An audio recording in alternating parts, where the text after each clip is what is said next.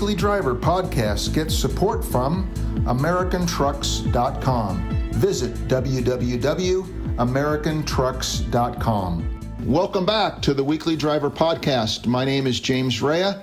I'm an automotive columnist for Bay Area News Group, and my colleague and friend and expert is Bruce Aldrich. And today we have a special guest, John Kiernan, uh, who's an analyst with WalletHub. And WalletHub.com does a fantastic and uh, just a very diverse supply of surveys in all different worlds. But lately, they've been doing a lot of bit that have uh, taken my interest in about vehicles and driving and different things. And so today we're going to talk to John about the best and worst cities to drive in. So welcome to our show, John. What's going on in your world? Thanks for having me. Uh, nothing, nothing much. I'm going to the All Star game tonight. Oh, I, fantastic! For you, we should talk about the All Star game instead of cars. That'd be even better. yeah, so, so John, um, you're an analyst with with Wallet Hub, and and can you kind of give us an overview of um, the survey that I read, uh, and you guys do, like I mentioned earlier, all different shapes and sizes of surveys. Tell us uh, the um, the background of the one about the worst and best cities in which to drive. Sure. Um, so WalletHub is a personal finance website, and we we offer a lot of tools uh, to consumers, such as free credit scores and reports, um, and kind of personalized uh, credit improvement and credit card advice. But we also have um, a lot of educational studies and reports, and we like to do um, kind of data, numbers based analysis on things that affect people's wallets and kind of that people do a lot. Um, and so one of these um, is is driving.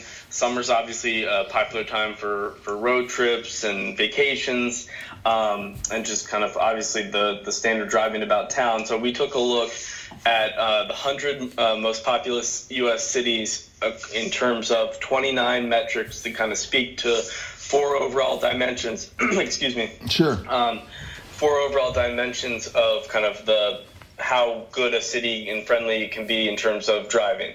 Um, we looked at the cost of ownership and maintenance, traffic and infrastructure, safety, um, and then access to vehicles and maintenance. Um, so we put that all together and we came up with kind of a, a final ranking of the 100 biggest U.S. cities. And just to kind of real quick go over the top few. Yes. Um, the best ones on our list came out as Raleigh, North Carolina, Corpus Christi, Texas, Orlando, Florida, Greensboro, North Carolina, Plano, Texas, um, and then a few more from actually North Carolina and Texas. Um, and there are kind of a variety of reasons why those particular cities ranked um, so highly. Kind of, if you look at the the individual metrics we we examined in the categories, they kind of have a range of rankings. Um, Raleigh is uh, best in terms of um, cost of ownership and maintenance. Um, so it doesn't cost a whole lot to buy a car or maintain it. Um, Corpus Christi, on the other hand, is uh, top tops in um, traffic and infrastructure. So these each of the cities kind of has their own um, has their own things going for it. Gotcha. Now, John, if I'm a member of the public and I'm on WalletHub and I look at this survey, what kind of feedback have you had from, let's say, have you heard from the Chamber of Commerce, for example, from Raleigh, North Carolina, or from the public? Have you had a lot of feedback on in terms of what this means to the to the average citizen who maybe they're considering moving to Raleigh, or maybe for some other reason? What kind of feedback have you had? Um, yeah, I mean, I think people kind of respond well to these uh, studies and reports, um, especially kind of the things that really affect their daily life, like driving, and also kind of pitting one area against another. People are competitive. They like to see how their area compares to all the others. Um, people who are maybe sitting kind of in traffic a lot um, and frustrated about how their city ranks um, will kind of maybe look longingly at some of the, the cities at the top of the list. But we definitely, um, from time to time, do get kind of responses from uh, local governments who are either kind of happy about how they perform in a, in a study and, and want to um, kind of publicize that, or um, we also get from time to time some people who are angry about how they rank. But um, we basically just try to let the numbers guide us um, and not try to like take too much too much of a side. Um, but I think this is definitely something that people can relate to. Everyone's been stuck in a traffic jam because of a, a construction project or just getting kind of tired of the day to day commute. Um, so it's something everyone's familiar with. Hey, John, I was just curious. I, I can picture things like uh, simple things like if uh, the gas is cheaper in Texas, that's a good thing, or you know, there's data on wait time for commute times. Are those are mm-hmm. those are two things I can think of. What other type of things are there? Where do you grasp these numbers? Yeah, so we looked at uh, a bunch of different stuff. Like one of the kind of more minor things, I guess, is how often it rains. You're more likely to get in an accident when it's raining. Um, we looked at how many hours uh, people spend in congestion while they're commuting, uh, the likelihood of accidents. Um, we also looked at things like um, how many auto repair shops there are per capita, um, car theft rates, um, how clean people's cars are. So, like, I guess this just goes to the aesthetics of driving around. Um, so, there are a lot of different things that can kind of contribute to all, but we also looked at the how much parking costs um, how much the those auto repair shops that I mentioned charge. Um, so we kind of put it all together. But there there are more things that you might think that that can affect kind of how pleasurable a, a drive in a given city is. There's um, things like scenery are kind of a little harder to um, take into account, but things like um, the driver satisfaction of people who use Waze. We took that data into account. Uh, the quality of bridges and roads, um, alternative fuel stations, for example, if you need um, to charge an electric car, I think that's a big sure, issue yeah. for people who have taken that step is having a uh, few charging stations, at least outside of kind of like the Silicon Valley hotspots where there's a Tesla every two cars. Right. Well, yeah, in Sacramento where I live, there's there's a lot of charging stations and a lot of good things, but maybe my dirty car kind of pulled the, the data down because you didn't you didn't mention I mean, Sacramento. It's it's like the same thing with a house. If you have an ugly house on the block, you don't like that because it might bring your your property value down. That's a little more tangible than this one. But I think uh, if you're only driving around kind of beat up dirty cars, it might kind of uh, bring down your morale a little bit. Right, John. Uh, when you do a study like this, then, and first of all, when did this on this particular study? When did this one come out?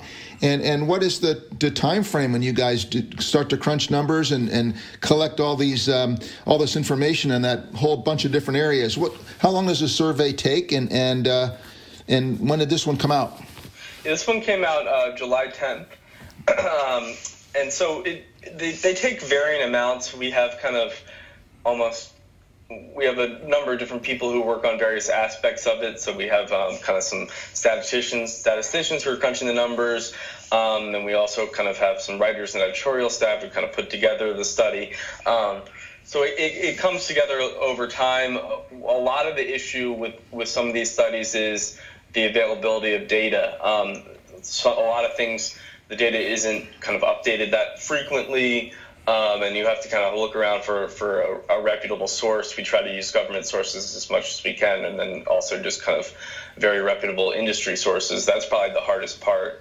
Um, and, and also, kind of, we take a lot of time in the beginning to really think about what kind of framework will allow us to really determine the best and the worst for whatever the topic is. Um, we're, we're pretty thoughtful about kind of what metrics we put in um, and how they're they're kind of combined because um, we, we want the data to to kind of be the star, if you will, but um, but we want it to kind of highlight the most important things. Gotcha. Now, in terms of the, the dubious side of the picture, what are the whatever number you have in front of you that you want to go through the the worst uh, cities? I can imagine that must. I'm assuming now there are some big metropolitan areas that might be on the on the bad side of things. Yeah, you're definitely right. Um, and there are a couple of, in your uh, your neck of the woods. Detroit ranked actually in the the worst in um, best worst cities to drive in out of the 100 we looked at. Yes. Right behind that, 99th um, was San Francisco, and then 98th was Oakland, uh, followed by Philadelphia, Seattle, Boston, uh, and New York. Um, so you have a couple couple cities there that are um, kind of in your neck of the woods, and, and yeah, yes. they're known. They're obviously there's a lot of scenery in in the Oakland, San Francisco area, but um, I know one one issue that's been a problem for, for that area has been uh, car thefts. Yes. Um, I, I, know I have a friend from college who lives in San Francisco. I think a month or two after he moved there, he had his car broken into and golf clubs stolen out of the trunk. Um, so I mean that's an issue, and I think in out of the hundred um, cities we looked at, uh, Oakland ranked 98th for for car theft. So in, that has a lot of car theft. Um, there are about over 16 car thefts per thousand residents in Oakland, um, and San, San, Jose ranked 84th with about seven per 1,000, and uh, San Francisco ranked 77th with a little over six. So that's one of the the big areas that was hurting kind of the Bay Area. Do they have parking in your uh, matrix? The availability? Yeah, we, we, we, did look at um, at the cost and availability of parking. We have um, parking lots and garages per capita. Um, let's see here. Oakland ranks well. Oakland San Francisco are tied for eighth in that, so they have a lot. Um, on the other kind of end of the spectrum, oh, uh, Stockton. Yes. Stockton ranks 97th in that um, category with only about three tenths of a parking garage slash parking lot uh, per person.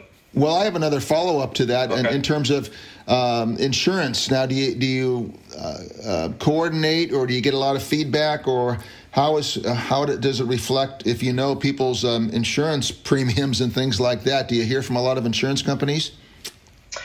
Um, no, because this is all stuff that is tracked. Uh, we, we do take kind of insurance premiums um, and that aspect of things into account, um, such as how punitive the high risk drivers insurance uh, policies are. Yes. Uh, things like that. But we basically, we're, we're not kind of, this isn't a survey necessarily of um, a lot of people's like we ask them how much they're paying their car insurance and, and how much it goes up after that we're looking at uh, government data on these things and also publicly available um, data that the insurance companies have put out about kind of their own policy. And a lot, um, I believe, it is based on state laws, so we take that into account as well. Okay. I see. Uh, another thing, I, I just throwing you a little bit of a, a curve here. Mm-hmm. The, the name Wallet Hub, uh, it's a very unusual name for a site. And, and do you know its genesis and, and uh, what kind of feedback do you get just on the name of the of the site itself? It's it's pretty unique. Uh, well, we started out with a, a, credit card comparison site called CardHub.com, and then WalletHub was the second um, property, and we, we have since kind of combined them. Um, but it's basically, if you take it as um, kind of face value, we want the site to be like your go-to place, your hub for money issues. So you can um, go and compare credit cards, insurance premiums, loans, what have you. You can get your free credit score updated daily. You can learn a lot. They have a lot of calculators and tools. Um, so it's basically kind of a one-stop shop is what we're um, going for. And uh, as far as the feedback, I haven't really gotten too much feedback one way or the other in terms of the name. Um, I think people are used to maybe even a lot crazier company names these days. Sure. They seem like they're running. It's like horses. They're trying. They're running out of names, and so they have to get weirder and weirder. I thought you. I thought. I thought, John. I thought you were going to say. Uh, uh, that you developed the name. I was just gonna. I was kind of kind of giving you a prompt to say, sure, it was my name. I, I, I came up with that on record. okay. For when they make the movie. Yes. Uh, okay. great. Great. Well, it gives you a lot of free stuff and, like you say, education on how to things that you know affect your wallet. So that's right. Uh, I get it. Uh, yeah, either either you have a thin wallet or a fat wallet, but you've got all, all kinds of stuff to check for your wallet. So it's a, it's a it's a pretty innovative and, and pretty cool name as far as I'm concerned. Um, that's that's all that matters. Sure. Now, now, John, in, quick, um, what other car area surveys uh, or studies have you worked on, and uh, is there anything on the horizon that you can share that uh, might be in the automotive industry that's that uh, you're going to work on in the future? Um, well, one one sort of study we do uh, a fair amount is, or once a year, um, is how credit scores impact your car insurance premiums. Yes. Um, and so we've we've definitely seen uh, a big correlation there. Um, generally, people with excellent credit pay, pay, the lowest car insurance premiums, and people with no credit often pay a lot higher and bad credit as well. Um, so that's one thing I would definitely check out. Um, a lot of people times people kind of recognize they might need to improve their credit score, but they don't really kind of realize why if they're not applying for an auto loan or a mortgage anytime soon. But uh, insurance premiums is kind of one of the lesser known things that will impact you very regularly. I didn't know. Um, did not know that. in, in, early June, we did a um, study on the uh, best and worst states for summer road trips, which is is similar to uh, the best and worst cities to drive in, but obviously it's at the state level and with a focus really on kind of uh, summer. So we looked at kind of the, the activities that each state has, um, and in addition to cost and safety with the kind of summer perspective. But uh, we we also uh, one other thing I wanted to mention, I guess sure. we do um, uh, an auto financing landscape report. So we look at um, auto loans in a variety of ways. Uh, I believe we do. I need to double check on that. Sure. But we, um, we have kind of a variety of uh, auto loan um, and auto industry uh, studies that we do regularly. Probably not as much as bank accounts and credit cards, but um, still very regularly. Sure.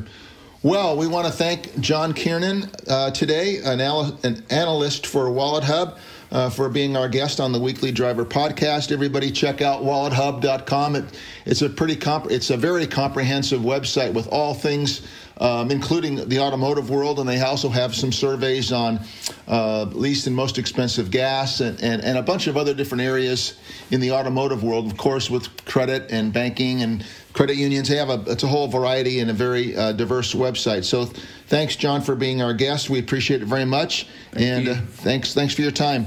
Yeah, thanks so much for having me. Okay, cheers. Bye bye now. The Weekly Driver podcast gets support from AmericanMuscle.com your late model Mustang and F 150 authority, bringing you the hottest products and top notch customer service for over a decade. No one makes it easier to modify your ride. Visit AmericanMuscle.com today. Welcome back to part two of the Weekly Driver podcast. Uh, sometimes things happen pretty quick in the automotive world, and um, last week we talked to a gentleman from Mecum Auction, and I was looking at what else is happening in the world of uh, automotive and cars and vintage cars and new cars and all kinds of things in Monterey Auto Week. And boy, there's some news to talk about. Well, I guess well, the first thing is that um, many years ago, when I was living on the Monterey Peninsula, I had a chance to go to the IndyCar races there. And now it's been confirmed that um, Indy racing will uh, go back to Laguna Seca in 2019, and there are some very well-known names that race there. So uh, it looks like next September, um, the wonderful world of uh, the IndyCar series will be back at Laguna Seca Raceway. What do you think about that, Bruce? I think it's great. They haven't been there since '96. And uh, what a great racetrack! I mean, it's an iconic track with the corkscrew and uh, you, it's a big open field. You can walk everywhere around the track. It, it's a good one. Yeah, I think I remember uh, all those years ago uh, in the mid to late '80s when they had some press conferences. They would bring in Bobby Rahal and Danny Sullivan and Michael Andretti and and uh, Little Al and and uh, guys I didn't really know much about. But when you when I met them for the first time um, small group of people that what always amazed me about those guys is they're just so calm and their blood pressure must be zero. Those guys just, you could ask them anything. And I, I remember uh, one time asking Danny Sullivan, again, not knowing anything about, you know, motorsports, I said, uh, uh, Danny, do you think that um, car racing is a sport? And he said it was, it, he said, what do you think about doing something for three hours and not stopping? so he answered my question about, you know, the athleticism. Um, in, a, in a, he was kind to me. I mean, he could have said something nasty, but he saw that I was a young guy and I didn't know anything. So he was a pretty cool guy, as well as uh, Bobby Little Al and um, you know some of the other guys there, Bobby Rahal, which is now uh, Letterman Rahal or Rahal Letterman. So it, will be fun um, with any good luck to go back down there next September and see you know, all the young guys now that have, that have taken over that series. I don't even know that some of the names now with who are really good IndyCar racers. They're all young guys, right? They're all guys yeah, that, yeah. that, we, we came up through a different a different generation, but it'll be fun to have that uh, back on the Monterey Peninsula. Now, one of the things that are being discussed is that, of course, in Northern California, Monterey being in Central California, Laguna Seca is on kind of the border of Monterey and Salinas. Um, we all have also have IndyCar racing in, at Sonoma, so whether that will be uh, a double dose of uh, California IndyCar racing or if Sonoma will go away. I haven't read any of the news, but that'll be interesting to see how that plays out. Well, that's interesting too. But you, you reminded me, uh, drivers. Uh, yes. One of them was is Will Power. Yes. And it, I just recall about probably ten years ago, I took a Skip Barber racing school. A driving school down Yes. there at Monterey, and guess who one of the uh, instructors was? Ah, there you go. This, this unknown chap named Will Power. Yeah. I remember him saying, "Yeah, I want to drive Indy cars," and yeah, sure, kid. Right. guess what? He's driving Indy cars. He, He's, he kept he did what he wanted to do. He sure did. So- uh, yeah, they're they're putting this date for the September 20th through the 22nd, or is the tentative date for? Yes. and it'll be actually be the the series finale down there. Um, you you mentioned Sonoma, Mm-hmm. and that's actually you know that's pretty close. What is that? A couple three hundred miles away. Yeah, yeah. It's, it's, So would both races continue? I don't know. That might be the end of the Sonoma race. Might be. Well, I'm sure that there's some, you know, the old proverbial if, if we were bugs on the wall of the people who are making the contracts and, and the insiders, we'll, we'll see what they do. But um, that, yeah, the cork, the famous corkscrew at, at, at Laguna Seca and all the names that have come through there, just reading a little bit about it now, it says Bobby Rahal won four races at Laguna's consecutive races. Danny Sullivan, Michael Andretti, Paul Tracy, Bryan Herta, Patrick Carpentier, um, you know, all these names. Alex Zanardi won the last one there, uh, so it's it uh, it'll be nice when the, the, the legend of, of that racetrack and, and those drivers with the young guys coming through. That'll be that'll I, I Oh, might yeah. make make my reservation now for a hotel and go watch it. If not if not report on it, it would be it'll be it'll be great. You'd think it'd have to be cheaper to, to go to a track than and, make up these road courses like they do That's right. in the streets. My goodness, that's got to be expensive. Yeah, I don't know how that how, how that all Who works. knows? Yeah. But also um, thinking about Monterey Auto Week, or as it's sometimes called Classic Car Week, um, I'm doing some articles for the Monterey paper, and, and I always love to do the articles about kind of I don't want to say oddball, but I'm going to say oddball. So one of the articles I just finished up this morning and, and turned into my editor was a, an article on the the very innovative French car uh, Citroën, and uh, it's going to be a marquee at the Concours d'Elegance, and and it was just a lot of fun to look at the um, the, the the famous 1955 to 1975 the the DS, and um, depending upon how you looked at it, um, some people thought it was ugly. But uh, many many classic car magazines have named it the most beautiful car and the most innovative car ever designed. Um, French French magazines. French magazine. Actually, actually, it's a car called Classic Magazine. I saw it this morning, and it, it is, it's a British car magazine, and so they named it named it the car, the most beautiful car ever made in 1999. But the caveat is that Ferrari got more votes, but the Ferrari votes were divided among a bunch of different styles of Ferrari. So. Uh, the the DS was the top. To the surprise of many people, it was the top it, it was named number one, and I've, I've listed, you know, some of the other cars in the story I wrote, uh, the Cord, the Ferrari. Uh, there were a bunch of other different cars in there, but uh, it was a controversial pick. But the more I looked at that car, the more I realized just how um futuristic it almost was for its time in 1955, and they made it for for 20 years. Um, so at the Concours Elegance, they're going to have about a dozen of these c- cars. Um, a couple shift, shipped from Belgium, so that'll be really interesting to see. You're kidding me. No. A Ferrari and a Citroen in the same breath? In the same breath, isn't that something? Because the ugliest car is the old uh, Citroen 2CV. Yes. The second ugliest car in the world is probably the Citroen DS. I don't I mean, it makes the Aztek look good, the Pacer look good. Yeah, you think so? I mean, my goodness. yeah. Wow. Somebody, uh, other people said that it looked like it was. Uh, one one reviewer said it looked like it was something that was dropped from heaven. So that's a little bit extreme, but I don't know where they came well, up the with name is Goddess, The right? right name is Goddess. That's correct. So there's the there's the tie-in there. In 1955, it, it did have a little arrow look to it, so Yes. uh, I'll give them that. Right, and it had a lot of innovation, of course, with the uh, uh, semi-automatic transmission. Uh, I guess beautiful, uh, uh, unusual steering mechanism. Uh, the, the, the turn signal indicators were in a very strange position, and It was so- early French. Everything was unusual. early, early French. So, well, the other uh, thing I, I uh, am going to write about soon, and it's another one of the rarities that the Concours Elegance always seems to find these um, unusual manufacturers to feature. So Tucker, of course, there was a famous movie made about Tucker.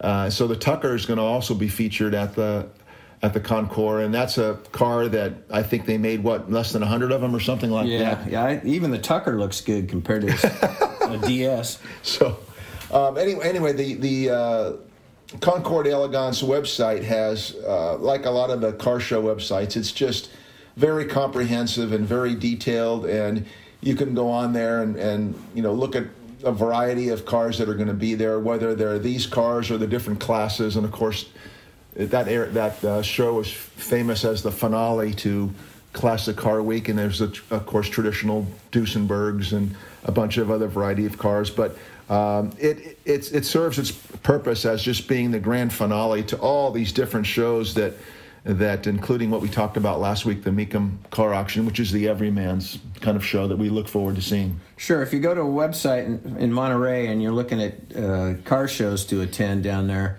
um, remember there are a whole bunch of boutique ones that cost and you have to cost a lot of money and you have to you have an invite and all this silliness or you know own, own whatever it is. But there's a lot of free shows too, and, and those are the good ones. You were looking at one this morning uh, about Porsche. Uh, Yes. and that we we ha- we didn't know much about it, but there's um, it's called the Werks W E R K S Yeah. Werks Reunion, and it's going to be held on August 24th at uh, Corral de, de Tierra Country Club in Salinas.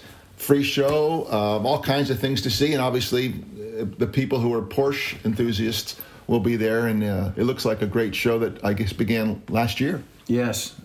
Um, so we look forward to that. We, we don't. It, it's one of those areas they call it Monterey Classic Car Week, but it's really over ten days. So it's hard. It's not really a week anymore. It's you have to kind of pick and choose um, your time to spend there because you you really can't see everything. Another one we like is called the tiny cars or little cars. Little car show in PG Pacific Grove. Yes. Um, they kind of stretch the supposed to be 2,000 cc or less, but they kind of stretch that a little bit, and that's a really low key, really, so you see really a fun. lot of cars you've never seen before. No. like the, the old ones from the Isle of Man. These little three-wheeled things. and Right. Four. Some of them have four wheels and a lot of old French cars. Right. They look like miniature Model A's. Right. What is that? What was the one called? The King? Something? The King? Uh, I don't recall right now. the but King, and there's the, the Messerschmitt, right? Um, Yeah. What other ones are there? Oh, original Honda 600s, that kind of thing. You'll see old Hondas, and of course you'll see you know the Sprites. Yeah, all, all of those. And of course, there's also uh, Concours on the Avenue in Carmel, which uh, is usually on a Tuesday morning. And I've been, I don't know, six or seven times now. And it's the thing I really like about that is you kind of show up in the fog and it's a little chilly. And maybe you have your cup of coffee and then you see the cars rolling and the fog burns away. And it's just.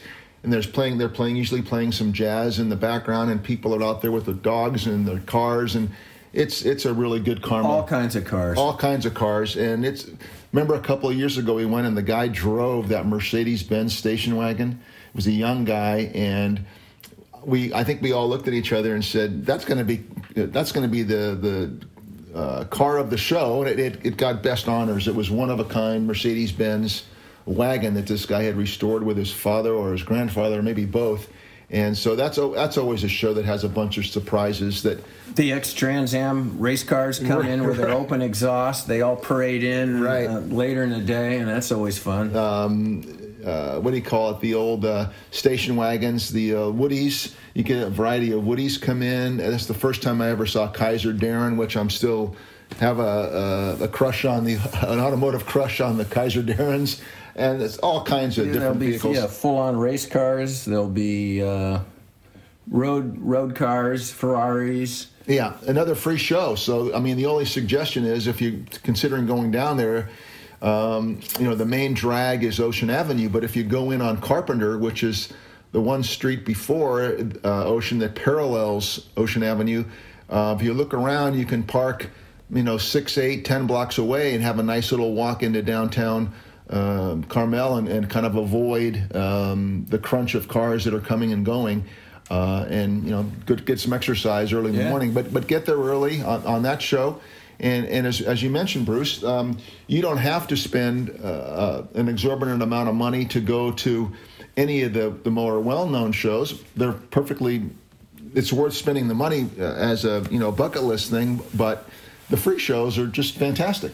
Right. Yeah, you can go to the Quail for you know what are they up to like a thousand bucks or something. Yes. That- that's out of a lot of people's price range. But Yeah. we also like the uh, if you want to see a lot of cars in one place, it'd be to the auction houses. Uh, I know, like Mecum, for example, you can get uh, pre-buy your tickets for twenty bucks. Right. And there's just hundreds and hundreds of cars you get to see. Right. Up close, you know, not, they're they're open to the public. You, you, you can, you know, a lot of the owners are there, and it's a good way to see cars. It, is a good way to see cars, and yeah, you could even just drive down there and park your car and watch cars. We we went out on the on the Highway 68, or no, the, we went out on Carmel Valley Road maybe and stopped and watched one of the parades go by. Of, of Yeah, there's lots of parades. There's a lot of good car watching. a lot of good car watching.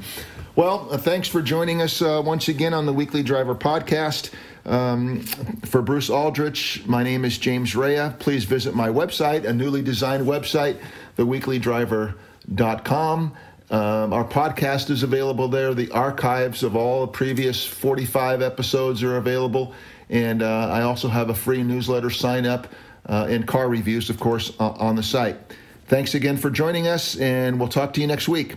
The Weekly Driver podcast receives support from AmericanTrucks.com, your late model Silverado, Sierra, Ram, and F 150 online aftermarket retailer, bringing you all of the hottest parts from accessories to lift kits, from wheels to tires and winches. AmericanTrucks.com has the knowledge and know how to make your wildest dreams come to reality.